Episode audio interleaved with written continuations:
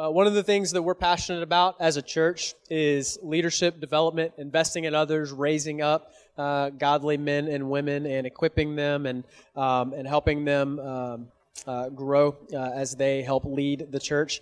Um, and specifically, we want to raise up and invest into men who teach and preach uh, the Word of God.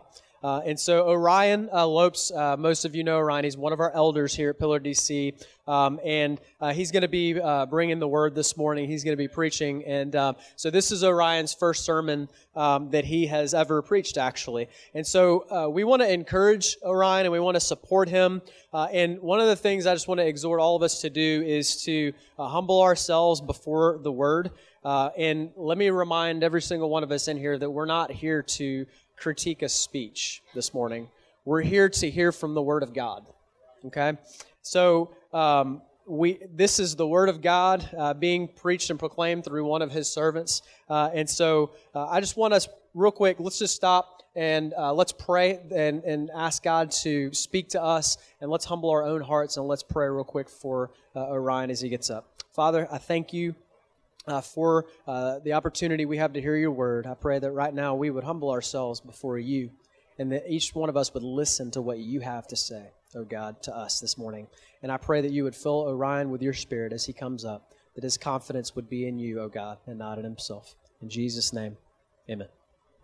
Thank you, Jared. Thank you for the, uh, the introduction. And I'm honored to stand here before you today and read from God's word and really bring you what uh, he brought me in Ecclesiastes 3 1 through 15 today. Um, what Jared didn't tell you is he and I this week have been praying that this guy wouldn't show up this morning, and that the Holy Spirit would, that we would only hear what Ecclesiastes 3 and what the Bible has to tell us this morning. And so um, I'm excited to do that. I'm excited to stand here before you and let the Holy Spirit work. Um, but I'm also going to jump right in. So if you'll turn with me to Ecclesiastes 3 1 through 15. Uh, it's in the Old Testament between Proverbs and Song of Solomon, right there, as you've heard Jared say over and over, right there, about halfway in the middle of your Bible. Ecclesiastes 3, starting verse 1. For everything there is a season, and a time for every matter under heaven a time to be born, and a time to die, a time to plant, and a time to pluck up what is planted, a time to kill, and a time to heal a time to break down and a time to build up, a time to weep, a time to laugh, a time to mourn, a time to dance, a time to cast away stones and a time to gather stones together, a time to embrace and a time to refrain from embracing, a time to seek and a time to lose, a time to keep and a time to cast away, a time to tear and a time to sew a time to keep peace and a time to speak, time to love, a time to hate, a time for war and a time for peace. What gain has the worker from his toil? I have seen the business that God has given to the children of man to be busy with. He has made everything beautiful in its time. Also, he has put eternity into man's heart, yet so that he cannot find out what God has done from the beginning to the end. I, per- I perceive that there is nothing better for them to be joyful and to do good as long as they live. Also, that everyone should eat and drink and take pleasure in all his toil. This is God's gift to man. Please bow your head and pray with me for a moment. Dear Heavenly Father, today you've given us a word on time. It's time is one of those things that we cannot in this season wrap our heads around fully. Lord, we're going to come to you today. We're going to ask that you show us a glimpse of your enormity how big you are, Lord. Show us a little glimpse of your sovereignty and let it break us down. Let's show us that we are not who we think we are when we're by ourselves and we're, we're boasting about what we've done. Lord, I, I pray that we, we keep an eternal focus and that we realize you are so much bigger than we can even imagine. But this morning we seek to try to get a little more glimpse of what we had before. We seek to see a little more of your majesty and lift your name higher and higher. I ask that you do all this in the Holy Spirit this morning. In Jesus' name, amen. All right, so if you've been with us the past three weeks, uh, we've been moving through Ecclesiastes. This is not the last uh, sermon on Ecclesiastes, but we'll continue to hear about vanity. That's this is the book about vanities.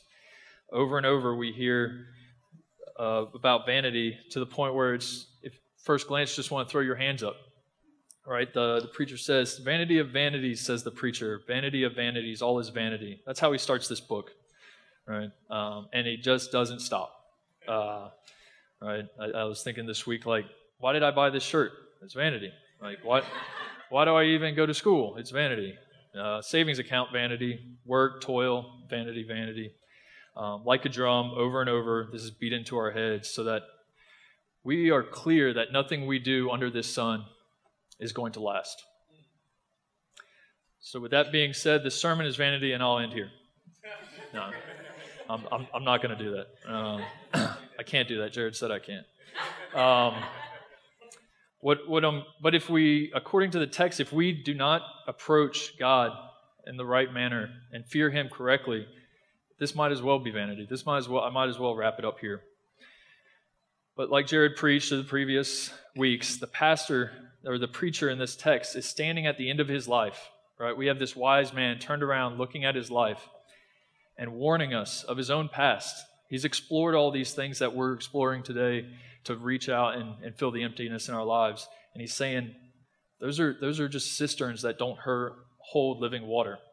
Those are, those are not going to fill you up, right? He, he lays out in Ecclesiastes 2 all the things he's done, right?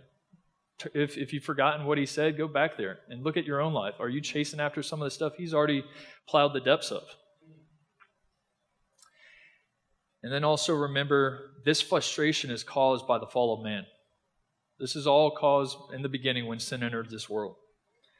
When we talk about the fall of man, specifically what I'm talking about is Genesis 3, right after um, Adam and Eve ate from the, uh, the fruit. And if you look with me at Genesis uh, 3 16 through 19. Right, this is going to be a foundation for this text, just like it's the foundation for Ecclesiastes. Um, so Ecclesiastes 3:16. To the woman he said, I will surely multiply your pain in childbearing. In pain you shall bring forth children. Your desire shall be contrary to your husband, and he shall rule over you. And to Adam he said, Because you have listened to the voice of your wife and have eaten of the tree of which I commanded you, you shall not eat of it. Cursed is the ground because of you. In pain you shall eat of it all of your days. Thorns and thistles it shall bring forth for you, and you shall eat the plants of the field. By the sweat of your face you shall eat bread, till you return to the ground, for out of it you were taken, for you are dust, and to dust you shall return. And the first thing I think is why would an awesome and loving God do this to his children? Right? Why does he want women to experience significant pain during something that is so beautiful? Or desire to rule over a husband? Why would a loving father want us to struggle to find simple things such as food, right? As a, as a father, I, I don't desire that for my daughter. Well, this leads me to the point of my sermon today, where I believe the preacher is telling us here in Ecclesiastes 3 that it's our fallen state is just a season of this much bigger thing called eternity, right? And the fact that he limits our time is a blessing so that we exalt him over all things right? Our limitations lead to God's glorification. If, if you're following along with me in your sermon notes today, uh, handed out at the beginning, that's the first one. Our limitations lead to God's glorification. And I'm going to give you a roadmap for where I'm going this morning. First, I'm going to walk through the text and show you what I believe the preacher is saying the purpose for multiplying pain and placing limitations on us, the, the thing that God does in Genesis 3. And then I'll close by showing three ways we can apply this to our lives so we can live a life that's glorifying to God. So here we go Ecclesiastes 3, verse 1. For everything there's a season and a time for every matter under sun, or under heaven. Sorry. Uh, and that's your that's for first point. Everything has a season for a reason. You may be thinking, wait a minute, Again, going back to the previous two chapters, we only heard that everything is vanity, and now the preacher's telling us there's a reason. You know, he even says that the, the our business is an unhappy business. What, what's he getting at here? Well, this phrase, the fact that this phrase stands out is important because he's going to illuminate the entire poem to follow with that phrase. He's about to talk about seasons, he's about to throw out seasons in this poem, but the ultimate desire is to show us that life is made up of these periods of time, right? And he has each for a reason, each period of time for a reason, even though he doesn't explicitly say it in the text. To further set this poem up, I want everyone just to take a moment and think about seasons you probably experienced in your own life. Right? I, I start just basically thinking uh, spring, summer, fall, and winter, right? But how about non cyclical ones like infancy or, or and then onto adolescence and adulthood, right? Those are seasons. How about personally deep ones like seasons of doubt, right? Seasons of assurance, seasons of depression or joy. There are hundreds of ways we can cross sect our lives into different seasons. And in all these seasons, God is telling us the same rich story.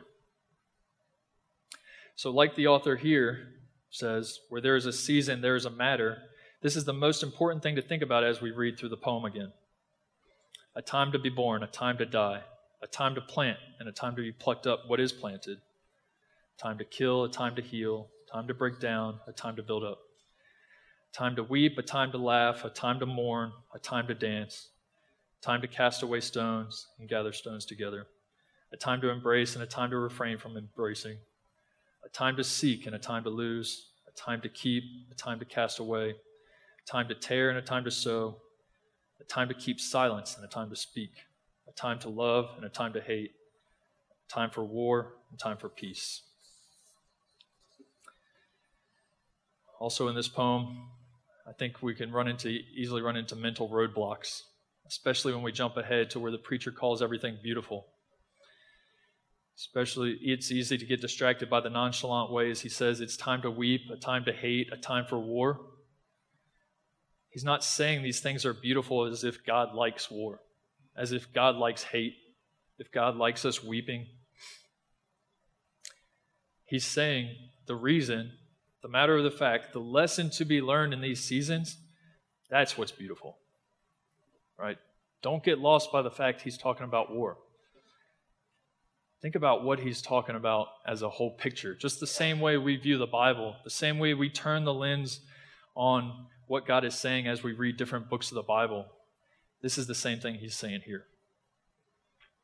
It's the matter contained with these in these seasons. It's the fruit that's born between plucking and, or planting and plucking. It's the joy of finding something that was once lost. It's the discernment found in silence and speaking, the heart transformation between love and hate. Our lot on this earth is to experience these seasons in a deep way. God doesn't sit us down here and lecture us, right? He does give us His word, and it is sufficient and it is perfect. But for all the details, He's filling in with our life with these seasons. So, as I was thinking this week about how I can encourage you to see through particularly difficult seasons in your life, to see past pain and struggles and the purpose and the lesson to be learned, it dawned on me that not only are we subjected to seasons, but God has done something even more incredible. He's let us create, He's let us create our own seasons. And the example I'm thinking about specifically and it's easy in my life, but like boot camp or basic military entry uh, level training. If you think about it, training for war is in, in a small way a microcosm of God's decision to curse the world. Right? Under normal conditions, the societal norms that govern a society would protect you from the pains and injustices you experience at boot camp or entry level training. I mean, where else in a, such a dramatic way can you find a place where society has agreed, come together for a specific period, and said for a specific period of time, such as 13 weeks, pain is okay to be used as a person for a purpose. I mean, also, it's an institution that's been around ever since the first wars were fought. right? This is not something we just came up with now. Ever since the first wars, men have found it beneficial to subject other men to the taste of the hardships of war in order to train them so that they may live, that they may stay alive. This is huge. How can we get frustrated with God's ordained plan from Genesis 3 and the limitations he places on us when we ourselves have thought it wise to subject other humans to this plan for a purpose? Physical exhaustion, extraordinary mental stress, minimal food, continuous drill. The list goes on and on and on. It's usually not the blatantly beneficial pains that frustrate us either at boot camp or entry level training, whatever it may be, like rifle training. That's easy to explain. But think about all the other vanities and menial parts of um, boot camp. Right? Just I'm just taking socks on and off because you're not doing it fast enough. Fast enough for what? Right? Is, is the point to be standing there with holes in my socks because my toenails ripped them? Being humiliated, standing in formation for long periods of time while the heat of the pavement comes through your shoes, right? What, what does that have to do with war? But, it, but it's more than vanity, though, isn't it? This is a season that is meant to transform normal c- citizens into warfighters. It's not just a simple lesson, it's an entire life change that beginning has a beginning and it has a very definite end. There's a graduation. There's a there's a ceremony. There's a there's an ending to this. Doesn't mean the hardships are going to stop, but there's an end to that season. And the reason society not only accepts this process but views it as noble is because the reason is so important. I mean, what is a 13 week season in a person's life in comparison to the protection of an entire nation? What we see here in this first part is not only the fact that all seasons are temporary, but they're also ordained by God for the purpose contained within. Plucking, killing, laughing, dancing, sowing, building, they're not the end all be all. War. We're experiencing something much deeper, much richer, this leads me to my second point. In the next blank, point two, our life is a season for a reason. Going back to verse 2, a time to be born and a time to die. In comparison to eternity, this is just a season, right? These are the bookends of a season we call life. I'm going to use an example from R.C. Sproul here. Um, I thought it was really good. But when was the last time you looked at the inscription on most tombstones? Right? The common facts you find on almost all of them are right, the individual's name or title. You have a date of birth, and you have a date of death. Right? I don't know about you, but that sounds like a encompassing season, like a graduation certificate or some like a, a final picture of a person's life. Well, let me take this step a little bit for this thought a little bit further. Let's say after you die, and we die, and you were keeping a photo album in eternity, right? You want to capture everything that's happening because it's God glorifying and it's great. And one of those pictures in your photo album is a picture of your tombstone, right? The last part of that season, right, right there. And four billion years from now, right? Billions, like hundred years is is nothing. You're going to look back on that photo and be like, oh, I remember that time, right? It happened so quick. I can barely, what, I can barely remember what happened. Man, I used to think I knew it all, right? and uh, David was also aware of this in Psalms 39, 4 and 5. Oh God, make, my, make me know my end and what is the measure of my days. Let me know how fleeting I am. Behold, you have made my days a few handbreadths. My lifetime is as nothing before you. Surely all mankind stands a mere breath. So I did the math. Four billion years from now, in eternity, your perspective, your perspective will have changed so much that a hundred years will feel like less than a second. Literally, your breath hung longer in the freezing air yesterday than in comparison to a hundred years in eternity. Your, your lifetime is quite literally, like David says, nothing before God. Nothing. as I even talk about this, I'm just thinking of God laughing at 4 billion years, right? Are we starting to wake up this morning to the enormity of God, right?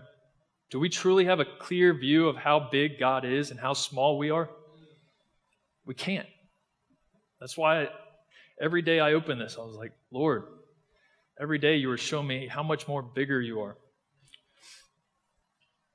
Let's jump to Ecclesiastes 3:11. God has shown us one of the things that he has done to help us see just how big he is.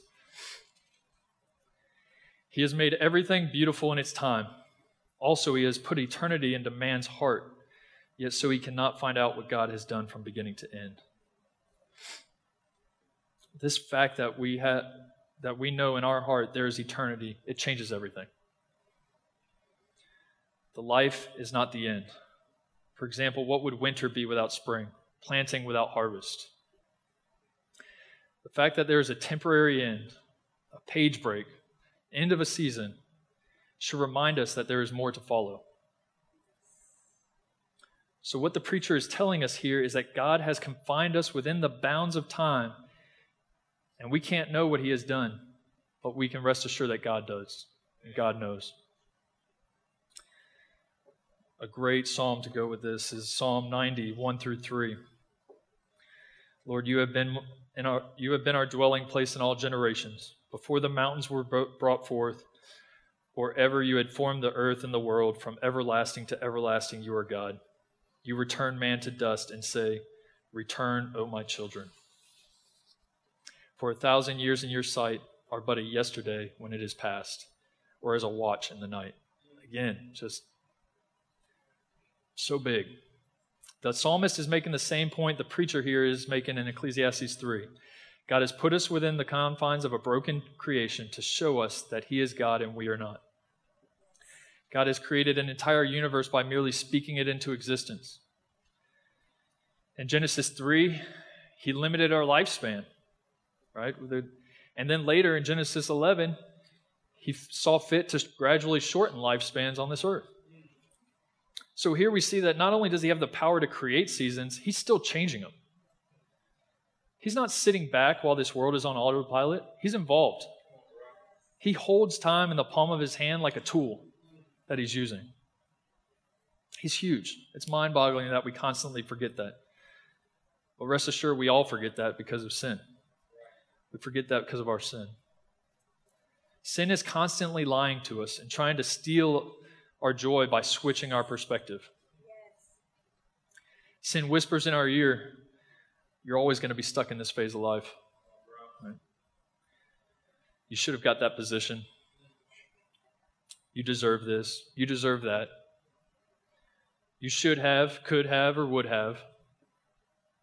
But listen to me, these are lies. He's saying that throughout this book, and God says it throughout his book. That's not what God is saying to us. That's not what He's whispering in our ears or proclaiming loudly. So let's go back to verse 11. He has put eternity in our hearts. What does that mean? God put eternity in our hearts when He promised a Savior to rescue us from this broken world.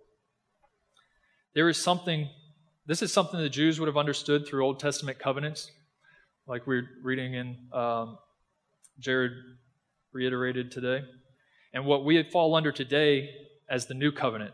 Without these covenants, our life is void. There would be no eternity in our hearts, all of its vanity. But God is good and He is loving and is all powerful. And because of this, He knows what's best for us, so He limits this time on this earth. He creates this season, He molds it perfectly. That's what the, that's the new covenant He makes with us is so beautiful. Like Ecclesiastes 3 2 said, there's a time to live and a time to die. We may die here on this earth, but God has a plan and a way for us to live an eternity by sending his one and only Son who came, born, and lived just like us, except a, a sinful, sinless life. All man, all God. And bearing the weight of our sin, he died a death that we deserve so that we may know him for eternity. And then three days later, he didn't just take sin with him to the grave, but he left it there and he rose again, saving us, right? So that we may know him and we may glorify him forever. With the defeat of our sin, our lives are no longer vanity. He's a savior. The very, the very word savior means there's life after. You were going to die, a savior come, and now you're alive. And only through Jesus Christ. If you're here today and you don't know Jesus Christ, or that's the first time you've heard that, what I just told you, this is the difference between living this life for nothing and living eternity for something. Please let someone, if this is you, please let someone here at Pillar DC know that how we can pray for you. Find me after service, fill out a connect card. I mean, if the Holy Spirit's compelling you right now, raise your hand in your seat. Be surprised what the Holy Spirit will do. Go ahead, but whatever you don't do, don't leave here today with a desire for eternity in your heart and the nagging feeling that something should be better, that this world isn't right and we need to fix it. Don't, don't leave here with that feeling today because this is it. This the new covenant through Jesus Christ is that.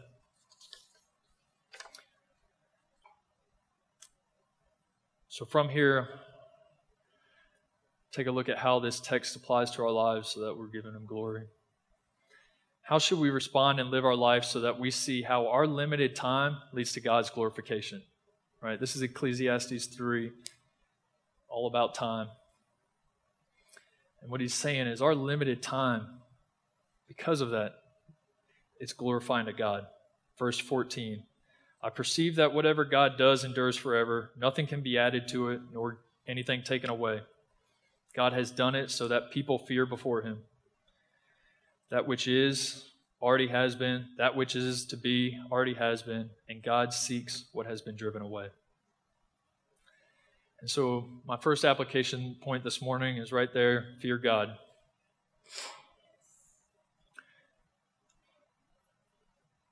Only when we fear God rightly do we truly glorify God.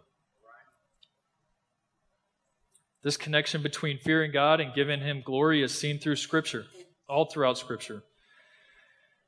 Psalms 102 15. All the kings of earth will fear your glory. Luke 2 9. An angel just an angel coming with the glory of God around him caused fear, great fear for the shepherds. Revelation 14 7. And he said with a loud voice, Fear God and have, give him glory, because the hour of his judgment has come, and worship him who has made heaven and earth, the sea, and the springs of water.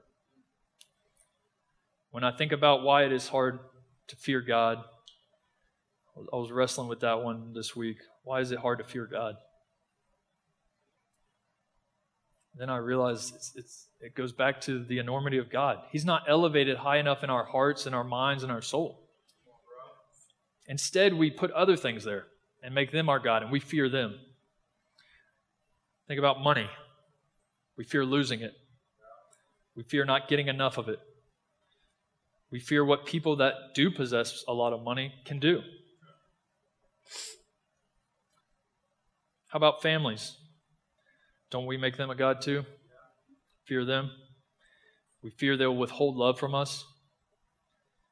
We fear their judgment or letting them down. How about promotions and job titles?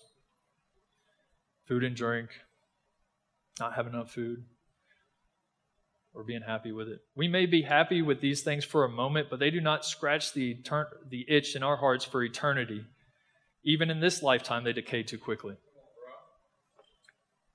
We are able to, we are able to fear God like Jeremiah 33 9 says. They shall fear and tremble because of the good and prosperity I provide. He's a good father. He shortens our time here on this earth so that we may know him faster but also while simultaneously realizing that Christ is the one holding the keys to death and Hades. Right? The good Father is also the all powerful. And that's and that's from Revelations 1:18. So let's stop fearing the little idols and instead fear God. Fear the one that uses time. Fear not having enough God. Fear not being in relationship with Him for eternity. Fear the fact that apart from Jesus Christ, your life is in vain. And this leads me to my second point put idols to shame. You may be saying, wait a minute, doesn't God do that?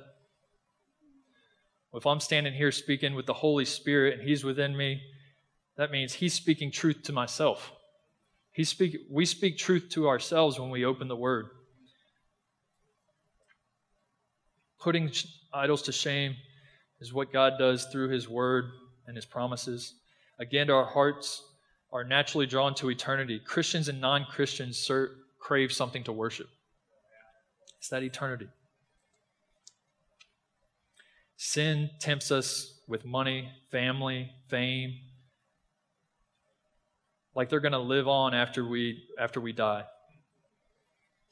We keep heaping our time and energy into this bottomless pit, ludicrously thinking that it's filling up.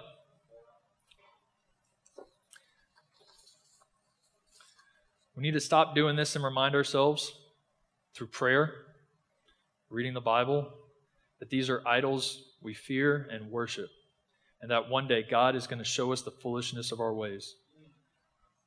Look up shame in the Bible. You'll find idols right along with it. It's going to put them to shame. Again, it goes back to fearing God. When we fear God rightly, we elevate Him to His proper place, while simultaneously we realize our proper place. When we walk with this posture towards God, we follow His commands, we experience His goodness, we learn to delight in his promises over the empty promises of the world, to include in hardships and times of trial. This means that every moment is as good as it's going to get because God ordained it that way. Listen to me here. Do not let Satan lie to you and tell you there is something better you could be doing. There is no alternate reality out there. No matter what Avengers tells you. Sorry, I had to use that. Your, your relationships are the way they are right now for a reason. Your health is the way it is right now for a reason. Your paycheck is the way it is right now for a reason. Realize you are where you are right now in these seats because God is sustaining you and He's holding you in place at this very moment for His glory. This is God's sovereignty. This is what we seek to, to know better.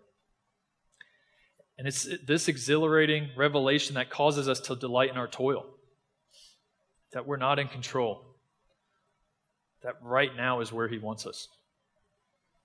And this leads to my final application point. And the reason for the season uh, to share the gospel. Share the gospel. If we are delighting in our toil because we have a hope and assurance and a Savior for eternity, how can we not share this good news? It's an overflowing of the pleasure we find in our walk with God. If the Holy Spirit is working through you, you're also sharing this with yourself. Sharing the gospel is to the entire world, right? The rocks proclaim who God is. The gospel is not just the first four books of the New Testament. Those are the gospels, we, we call it that. But the gospel means good news. It's literally the entire, entire Bible. It's from Genesis to Revelation. God is proclaiming his good news that all that is good will be eternal. And he loves us. And he wants what is best for us. And he's always had this plan to reconcile his children back to us. And he's always had this plan to conform us in an image of his son, Jesus Christ. This is the, se- this is the reason for the season to share himself, not just with words, but actually be a part of it and experience it. When we do this from the joy in our hearts, God is most glorified. Praise the Lord, we don't have to live forever in a broken world, right? The last verse I'm going to leave you here with comes from 1 Corinthians 15. 51, sorry. 1 Corinthians 15, 51. Behold, I tell you a mystery. We shall not all sleep, but we shall all be changed. in a moment, in the twinkling of an eye, at the last trumpet. For the trumpet will sound, and the dead will be raised imperishable, and we shall be changed. For this perishable body must put on the imperishable, and this mortal body must put on immortality. When the perishable puts on the imperishable, and the mortal puts on the immortal, immortality, then we shall come to pass the saying that is written Death is swallowed up in victory. O death, where is your victory? O death, where is your sting? Only through the blood of Jesus Christ, though, do we know that. So I'm going to close in prayer, and Jared's going to come up and lead us in response to this word with the Lord's Supper. Please bow your heads. Dear Heavenly Father, we can't do this without you. We don't do this without you, but we tend to convince ourselves we, we can. Lord, we need your Holy Spirit to fear you so we can accurately worship you and elevate you above all things. Lord, because you are the creator, you are the everlasting. Lord, I thank you for your Son, Jesus Christ, that we may know eternity with you.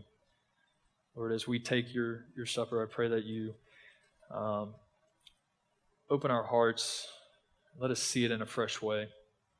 Let us celebrate the new covenant with you this morning in a worthy manner that gives you all glory, honor, and praise. In Jesus' name, amen.